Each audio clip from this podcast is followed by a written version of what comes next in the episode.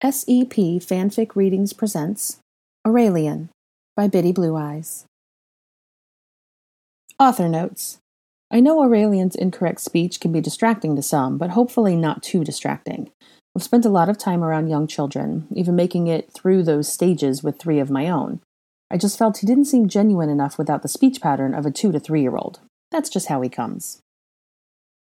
Chapter 4 Daddy where to begin? Harry wondered aloud. How about starting by telling me who the kid is? Draco suggested with an attitude. What does he have to do with all of this? Harry shrugged. He is sort of where it all starts, he reminded Hermione. Hermione nodded in defeat. Malfoy, this is Aurelian. She gestured to the boy bent over in his chair. His hair was barely visible over the table. Aurelian, what are you doing? Harry asked curiously as he bent over to see why the child was hunched over in his seat. Harry became even more confused when he saw that the little boy struggled with something in the pocket of his robes. Ron gave me beans, but they're stuck. Aurelian grunted as he tried to remove the small pouch. All right, Harry said. He nodded to Hermione to continue as he helped Aurelian with his pocket. Draco rolled his eyes. Aurelian, well, he. Hermione paused, unsure of how to continue. Do you know what a time turner is? Draco sighed. Yes, I am familiar with time turners. How familiar? Harry asked suddenly. His curiosity caused him to pause in his attempts to free the pouch from the tiny green pocket. I mean that I've heard of them and read about them. I haven't owned one, if that's what you're suggesting, Potter, Malfoy declared defensively. Hermione sighed at the two of them and then continued. Well, when we found Aurelian, he was wearing a time turner. That's how he found us. Are you trying to tell me that you think he used a time turner? Draco nodded in the boy's direction and asked in bored disbelief.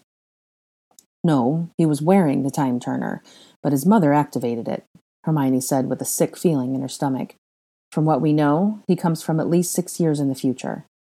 You don't actually expect me to buy that, do you? Draco smirked. You can believe what you want, Harry replied simply as he freed the pouch from Aurelian's pocket and set the bag of Bertie Bott's every flavor beans on the table in front of the boy. We're giving you all the information we have, and you can tell us what you think when we're through. Draco sat back in his chair and crossed his arms over his chest as he waited to hear the rest. From what he's told us and what we've discovered, Hermione continued again with a glance from one man to the other, he and his mother were escaping Death Eaters. She was badly injured and sent him back here, to change the future, we're assuming. And how can you possibly assume this woman's motives? Draco challenged. But because. because his mother. Because I'm his mother, Hermione finished with her head held high as if she dared Draco to insult either of them. What? Draco asked in surprise. How do you. He, Aurelian, called me Mummy. Honestly, I thought it was a mistake, but when we tested his blood on his cloak, there was wet blood all over his cloak, and it matched mine. It was my blood. Hermione summoned strength from deep inside and stated this factually. That this is your kid. Six years from now, you're dying and send him back here? Draco asked, a lot less confident than he had been moments before. Yes, Hermione stated stoically. Well, we don't know the exact year, but at least six years from now. And you think that in the future you sent this boy back here to save you in six years? Draco asked with a grimace at how ridiculous that theory sounded. No, of course not, Hermione said indignantly. The concern isn't my life. The concern is the Death Eaters and their victims. Meaning you, Draco finished. Meaning this, Hermione said heatedly as she slapped the news article in front of him.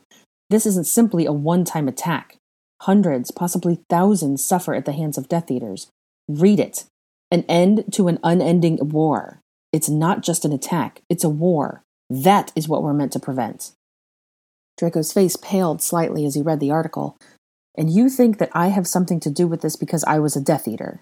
he asked quietly, an acerbic bite to his tone. No, actually, we think you were helping to fight it, Harry said uncomfortably.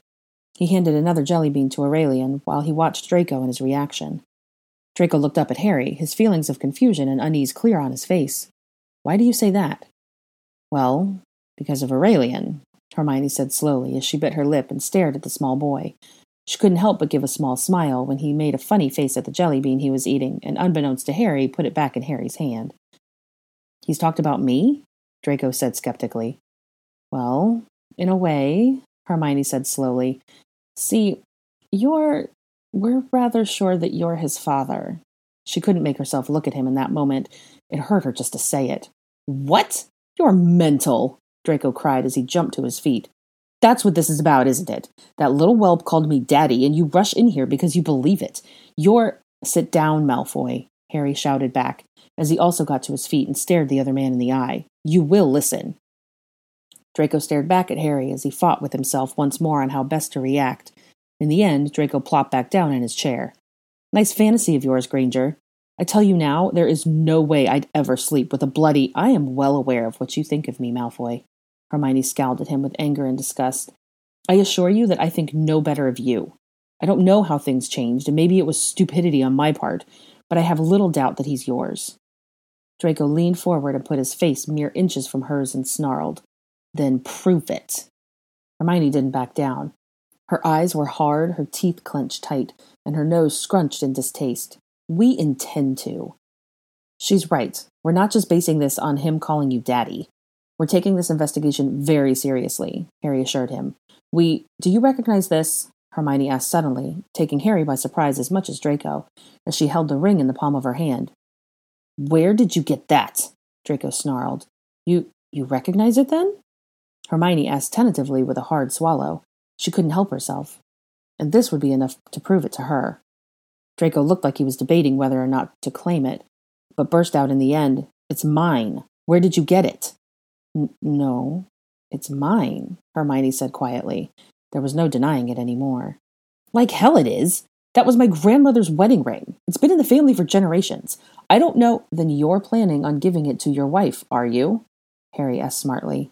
Hermione was grateful for Harry's support, but at the same time she really didn't appreciate the way he went about it. It stung to think that she had somehow gotten into a relationship with this angry man who sat next to her. That's Hermione's ring, which was found in Aurelian's pocket. It still has her blood on it. That ring comes from at least six years in the future, which means that the ring you own is probably still sitting in your home somewhere, Harry explained. And you better believe Hermione didn't hear the rest of Draco's rant as a small set of arms clutched her arm. She turned in her seat to find Aurelian's face set in a pout as he held tightly to her arm. He looked so frightened. Why Daddy's yelling? he whispered nervously. Hermione looked at the scene from Aurelian's point of view. Draco, his father, was on his feet and his finger in Uncle Harry's face. Uncle Harry yelled back threats. Both men were quite intimidating. She remembered that only a moment ago she had been yelling too. Come here, Hermione whispered to him. She picked the little boy up and sat him sideways on her lap. Cover your ears for a second. When Aurelian had his ears covered, Hermione held her wand in the air and it let out a bang like a cannon blast. Draco and Harry both ducked down instinctively and glared at her when they realized the source. That's enough, she explained softly, taking Aurelian's hands away from his ears. We're scaring him. I don't care what, Draco started, only to be cut off again by Hermione's soft tone. Malfoy, just look at his eyes, she pleaded. As I'm sure you're aware, gray is not a very common eye color. He has your eyes. The ring. You know, I'm not going to waste my breath. You'll just try to dismiss our claims one way or another. Harry, just Hermione sighed in exhausted defeat and rubbed her forehead as she silently pleaded for her headache to vanish. I got it. Open your mouth, Malfoy, Harry ordered calmly. What? Draco said, panic mixed with his look of defiance. You asked for proof. We told you that we're taking this investigation seriously. I need to test your DNA, Harry stated simply. It's just a simple swab of your mouth. My DNA for what? Draco asked, leaning back even further in his chair. He had heard, if not learned, much about Muggle forensics in the months following the war. He wasn't quite sure what DNA was, but he knew that it was assisted in sending a few people to Azkaban, thus his skepticism. Paternity test, Harry answered. It's painless, and if you would rather keep denying it, we'll keep the results to ourselves, Hermione said calmly. Let's just stop fighting and get on with this. I don't care what you think of any of us, Malfoy, but you will keep your voice down from now on. We all will. Painless, I promise, Harry repeated. He stood still and leaned over the table with the swab in his hand. Malfoy scowled at the boy in Hermione's lap, and a sick feeling sunk in his stomach as he looked into the boy's eyes. Slowly he opened his mouth. It was just as both of them had said a simple swipe of the cheek. Draco sat back in his chair suddenly and asked, Now, we're moving forward? Harry nodded. Yes, not that you'll appreciate it any more. Aurelian, we have some questions now. Are you ready to answer our questions? Aurelian was leaning against Hermione with his head comfortably snuggled against her chest. Hermione encircled him consolingly and rubbed his arm in silent encouragement. He sat up and nodded to Harry. Now, some of these questions might sound silly, but you need to answer them, okay? Harry asked. When Aurelian nodded again, Harry proceeded. Okay, Ari, can you tell me who your mommy is? Aurelian smiled widely and turned to point right at her face. That's Mummy. Good. Can you tell us your mummy's name? Mummy? Ari chuckled. Draco snorted in amusement and received a glare from both Hermione and Harry. Draco looked away with an expression of feigned disinterest. That's right, you do call her Mummy. But what do other people call her? What does your daddy call her?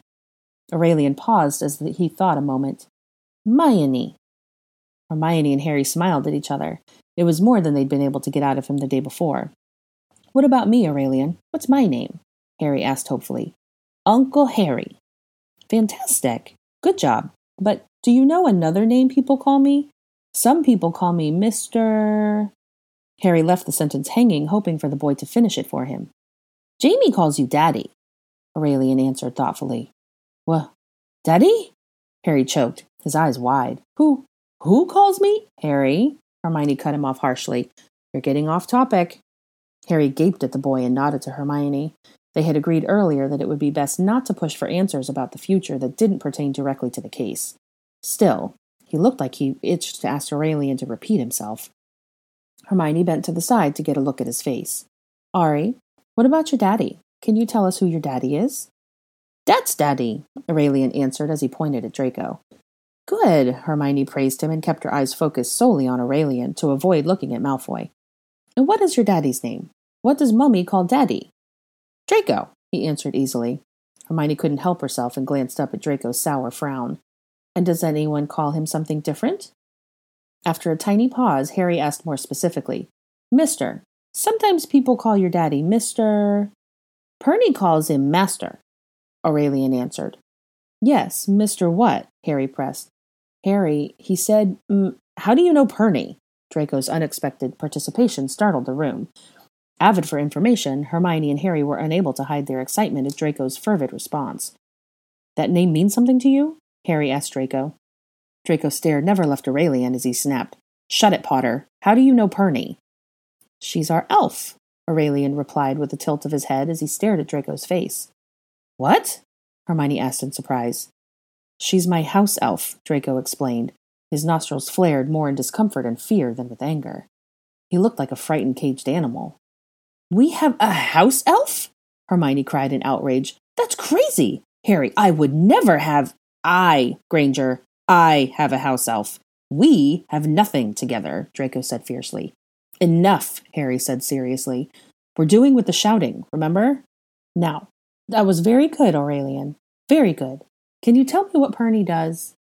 She she cooks for us and cleans the manor, Aurelian answered with an uncertain look between Draco and Hermione. Hermione apologetically smoothed her fingers through his hair. She had felt how tense he'd become, but he relaxed against her quickly. When we go back, when we go home, I want to go home, Aurelian pouted. I'm sorry, Aurelian, Hermione said sincerely, but we can't go back there, love. Aurelian pleaded with Draco. Please, please, Daddy, I want to go home.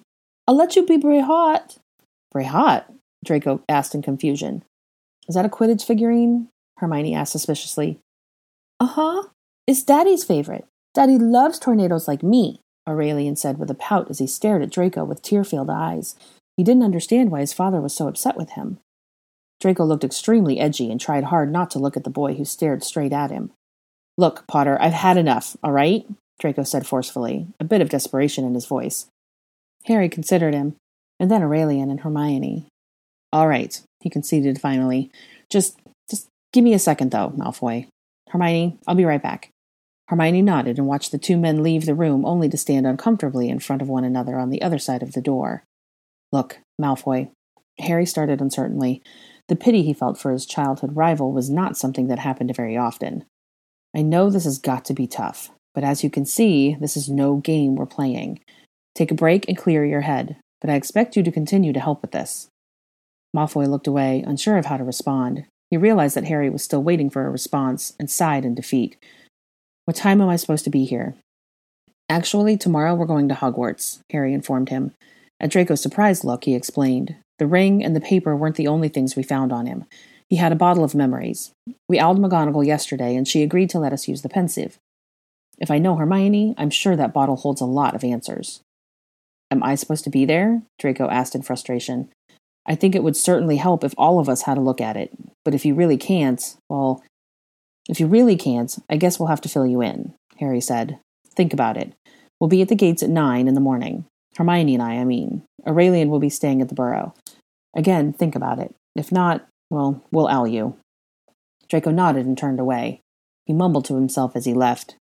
Never should have agreed. Well, that went beautifully, Hermione said with a bitter sarcasm as she walked toward Harry. Aurelian was draped around her with his head on her shoulder, his arms hanging limply, becoming sleepy in his mother's arms. Harry gave her a mirthless, sympathetic smile. He had known what was underneath her angry shell and stoic expressions, and it showed as soon as Malfoy left. She was hurt and confused, and though she didn't want to be, she was stung by Draco's vindictive attitude. I'm sorry, Hermione, Harry apologized. It's fine, she said defiantly and steeled herself again. You're hurt, Hermione. Anyone would be. Just just try not to let him get to you. Go back to the burrow and just relax, he suggested. It's not even lunch, Hermione said in disbelief. It's just about, Harry said with a glance down at his watch. It may be early still, but it's been quite eventful, and we learned more than we thought we would. Not to mention, he looks like he's had enough too. You sure you don't want me to drop him off and come back? Hermione asked. Hermione, Harry sighed, you need a break. He needs a break, and he needs you. He is the assignment, Hermione, so take care of you both. Hermione nodded in agreement and gratitude. Thanks, Harry. See you at the Burrow for dinner? he asked. Yeah, we'll have to fill Ron in. Dread filled her again at the thought. I'll talk to him first, Harry offered. I'll see you at dinner.